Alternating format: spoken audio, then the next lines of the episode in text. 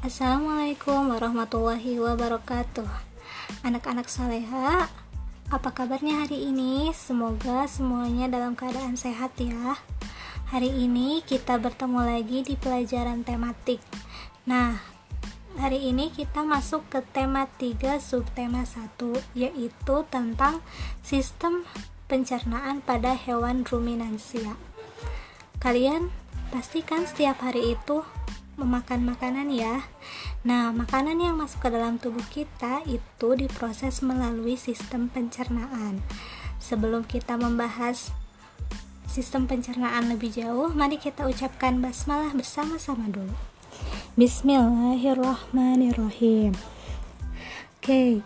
Nah, sebelum kita membahas sistem pencernaan pada manusia, kita akan membahas sistem pencernaan pada hewan dulu ya. Apa kalian sudah pernah mendengar apa itu hewan ruminansia? Hewan ruminansia adalah kelompok hewan mamalia yang biasa memamah atau memakan dua kali dan dikenal dengan hewan memamah biak. Nah, mungkin kalian agak bingung ya, seperti apa sih hewan ruminansia itu? Contoh hewan ruminansia ialah sapi, kerbau, rusa, domba, kambing, dan kijang. Sistem pencernaan hewan ruminansia lebih kompleks dibandingkan pencernaan hewan lainnya. Pada hewan ruminansia terdapat empat bagian lambung dengan fungsi yang berbeda. Jika pada hewan ruminansia, pertama itu makanan masuk melalui mulut, kemudian dicerna melalui esofagus atau kerongkongan, dan akan diproses di rumen.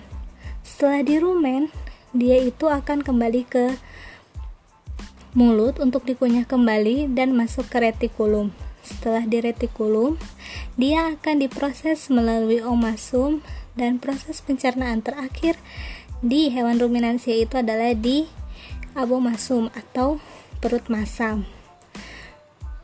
Nah, seperti yang modul yang sudah ustazah bagikan di sana kalian dapat melihat jelas ya mana saja sih bagian-bagian dari lambung hewan ruminansia kalau hewan-hewan biasa biasanya mereka hanya memiliki satu lambung tapi khusus untuk hewan ruminansia dia memiliki empat bagian lambung.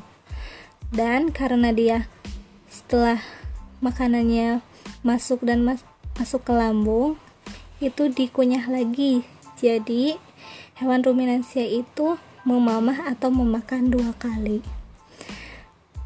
Mudah difahami bukan? Mudah-mudahan kalian bisa paham dengan penjelasan dari ustazah yang singkat ini.